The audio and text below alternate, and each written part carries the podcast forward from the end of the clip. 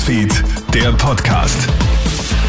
Einen schönen Start in diesen Donnerstag. Jeremy Fernandes hier mit einem Update aus der Krone Hit Newsfeed Redaktion und mit einer Frage. Lässt du dich noch einmal gegen Corona impfen? Erst diese Woche veröffentlichte Zahlen zeigen, dass rund 150 Menschen derzeit in Österreich mit einer Corona-Infektion im Spital liegen. Das Impfgremium empfiehlt derzeit, sich eine Solo-Auffrischungsimpfung geben zu lassen. Der Impfstoff wurde bereits angepasst, sagt Virologe Norbert Nowotny im Krone-Hit-Interview. Es sind alles Omikron-Untervarianten, also wir brauchen nicht unbedingt einen schweren Krankheitsverlauf erwarten bei einer Infektion mit diesen Varianten. Allerdings sind sie ziemlich ansteckend. Du kannst nach wie vor Antigen-Schnelltests in den Apotheken holen, allerdings sind diese nicht mehr gratis. Die SPÖ stellt gestern ihre Pläne für die Vermögensteuer vor.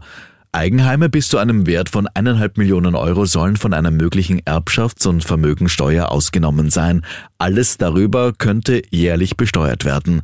Allerdings begegnen Experten dem Vorschlag einer Vermögensteuer mit Skepsis. Ökonomin Margit Schratzenstahler vom WIFO sagt zu Puls 4. Ich denke, man sollte sich hier tatsächlich auf die Erbschaftssteuer fokussieren, auch weil eine allgemeine Vermögensteuer aufgrund von ähm, Kapitalflucht ähm, auf nationaler Ebene zumindest, wenn man sie nicht international koordiniert einhebt, auch relativ schwerer umzusetzen ist. Bis zum Jahr 2008 hat es schon einmal eine Erbschaftssteuer gegeben. Sie hat rund 115 Millionen Euro jährlich eingebracht.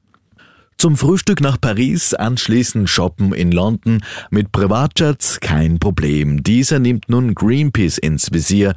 Im heurigen August sind die beliebtesten Ziele von Maschinen mit österreichischem Kennzeichen Nizza an der Côte d'Azur, gefolgt von Wien und Salzburg. Interessant, ein neuer Tracker zeigt in Echtzeit Routen, Treibstoffverbrauch und Emissionen dieser Jets an. Greenpeace warnt, Privatjets emittieren bis zu 50 mal mehr CO2 als Züge. Die NGO appelliert an Verkehrsministerin Gewessler, sich EU-weit gegen Privatjets auszusprechen und betont, dass selbst Superreiche den Zug stattdessen nehmen sollten, um der Klimakrise entgegenzuwirken. Eine Not-OP rettet das Baby von Courtney Kardashian. Der Reality-TV-Star durchlebt schwere Zeiten.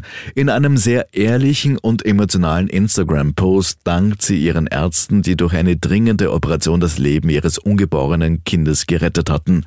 Die 44-Jährige sagt, sie versteht jetzt besser, wie sich andere Mütter fühlen, die in der Schwangerschaft Schwierigkeiten haben.